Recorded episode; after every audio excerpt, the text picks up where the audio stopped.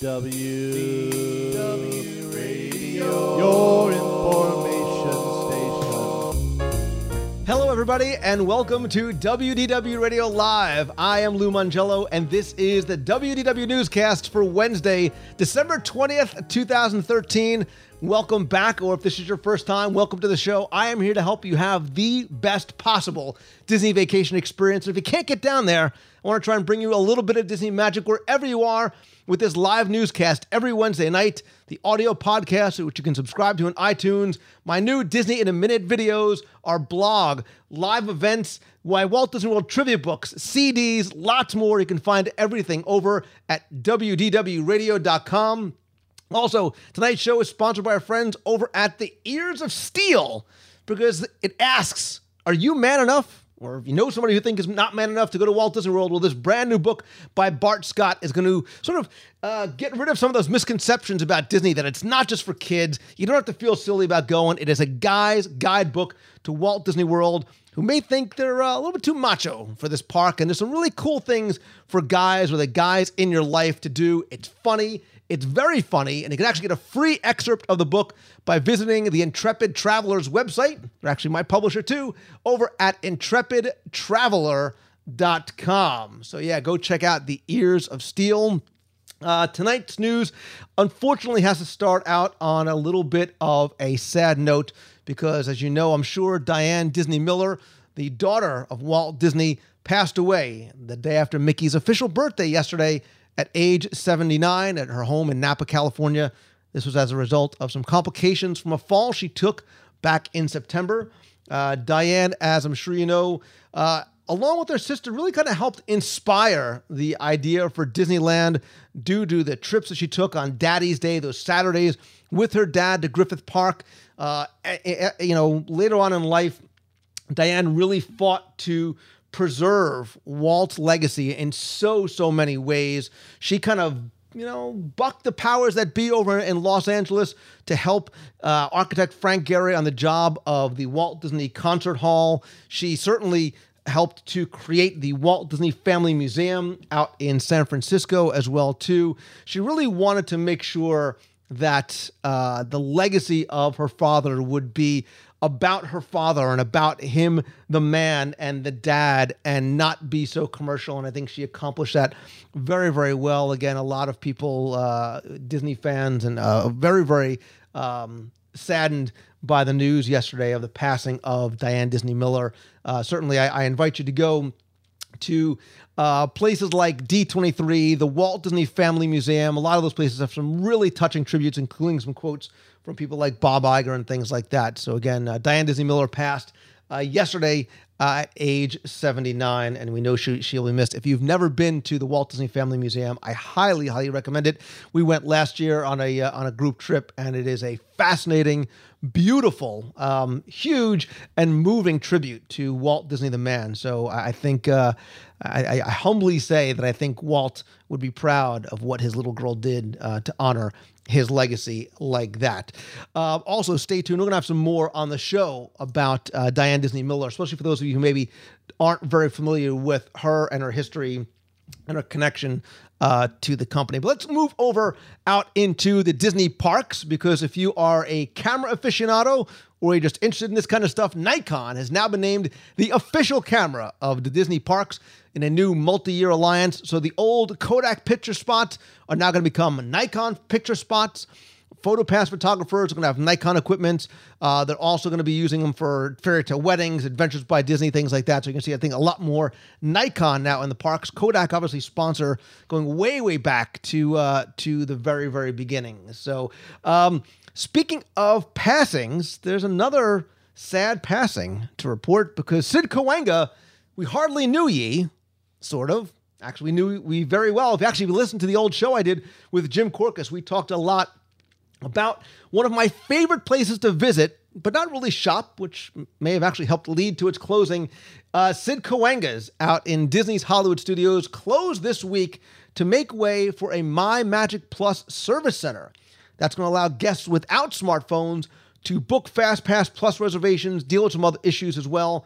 The merchandise that used to be in the uh, the shop again, autographs, photos, props, things like that, are now moved to the AFI Showcase Shop, which is at the end of the backlot tour. Again, Sid Cahuenga's really a fixture at the end of Hollywood Boulevard. Had a great, fascinating story behind it. Some really neat collectibles in there. They do still do the trivia outside, from what I understand.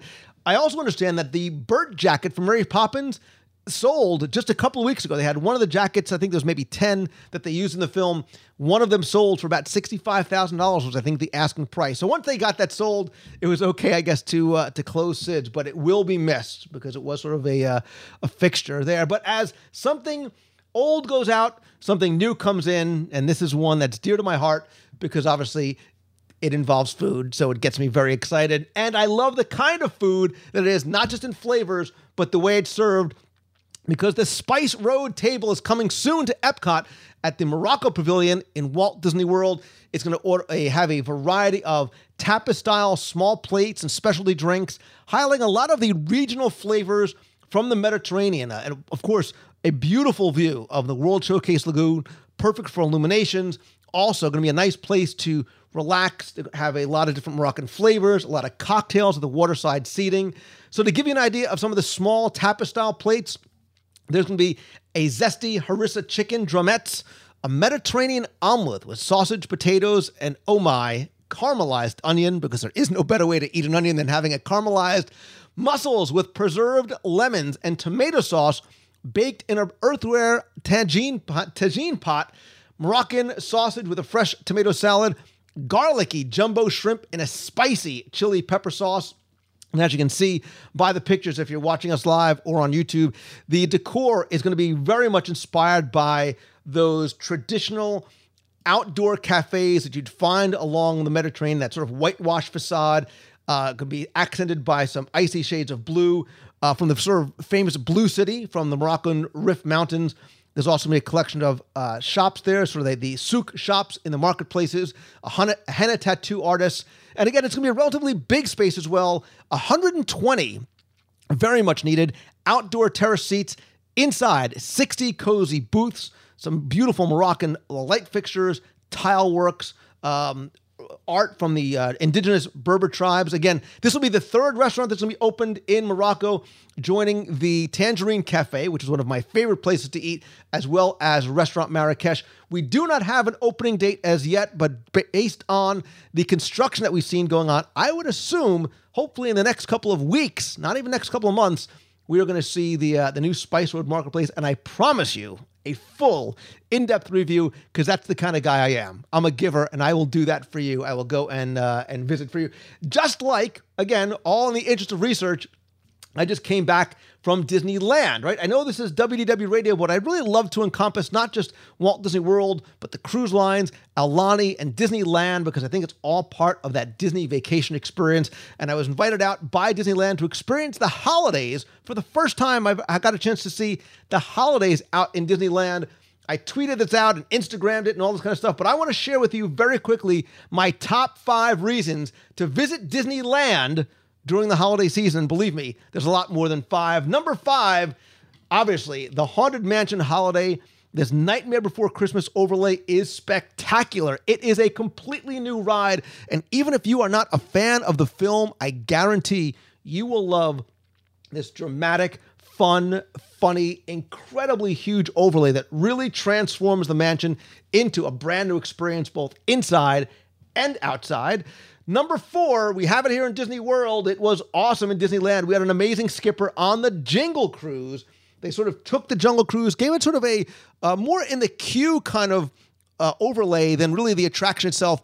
But this, just like the regular jun- Jungle Cruise, your skipper really helps to dictate and determine what kind of experience you're going to have. I had an exceptional cast member, so much so that when I got off my boat, I went over to his manager and told him how good he was because he was fun, he was funny, and he brought his A game, and it really made for a fun experience.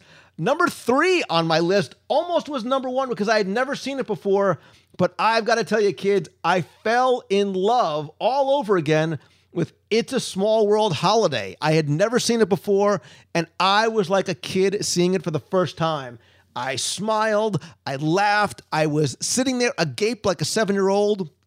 Dare I say, almost a little teary eyed in some sections. I love what they did with It's a Small World. I would go out to Disneyland just to see that. And of course, I need to go back because I need to see the exterior facade at night.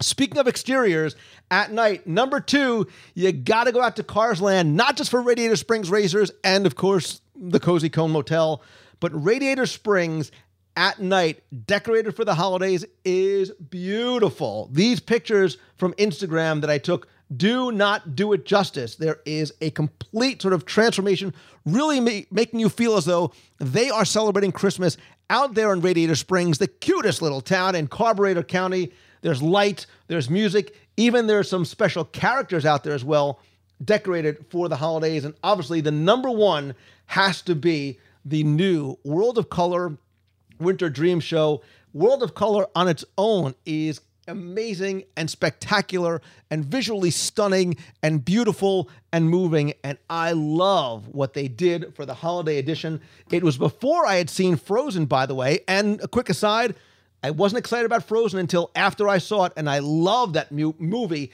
It is beautiful. It is a beautiful movie, both in its design. I love the story. I loved some of the music in there as well too. But what they did with Olaf and Frozen and Toy Story, and I'm not going to spoil it for you, but World of Color Winter Dreams is reason enough to go out to ho- to go out to Disneyland during the holidays, not to mention the incredible candy canes and some awesome food there as well. Viva Navidad, there's a whole Latin inspired menu and Mexican sort of street party and parade that goes on there at night too. A lot of fun stuff. I need to go back. I need to go back and cover it more in depth because there are more than just five reasons to go out to Disneyland during the holiday season. I'll have more coverage on this as well too, and of course visit Disneyland.com. Speaking of more coverage, I'm going to have more coverage from our cruise on the Disney Fantasy with Ridley Pearson. More from the newly reimagined Disney Magic. Lots of new videos coming out. Lots of new surprises as well too. Some you know about, some you don't. Some I'll just sort of hint to that way. But hey, listen, I want to thank you guys again for joining me every Wednesday night, 7:30 p.m. Eastern. You want to help out the show? You want to give me a hand? Do me a favor, go out to iTunes, subscribe to the show there, rate and review it there as well too. Same thing for the free WDW Radio app. You can download it for your iOS or Android device. Rate and review the app as well too. Very much appreciated. Also, when you're done, come by, check out the blog over at WDWRadio.com. Got a lot of stuff coming up there, a lot of fun stuff going on too, especially for the holidays. Saving Mr. Banks event was just announced. Lots more coming up this year, next year, and beyond. So uh, hopefully I'll get a chance to meet you in person because remember, we are friends whether you have met yet or not. So that is going to do it for this week's show. I am Lou Mongello. Thanks so very much for watching. I'll see you next week. Have a great week, everybody. See ya.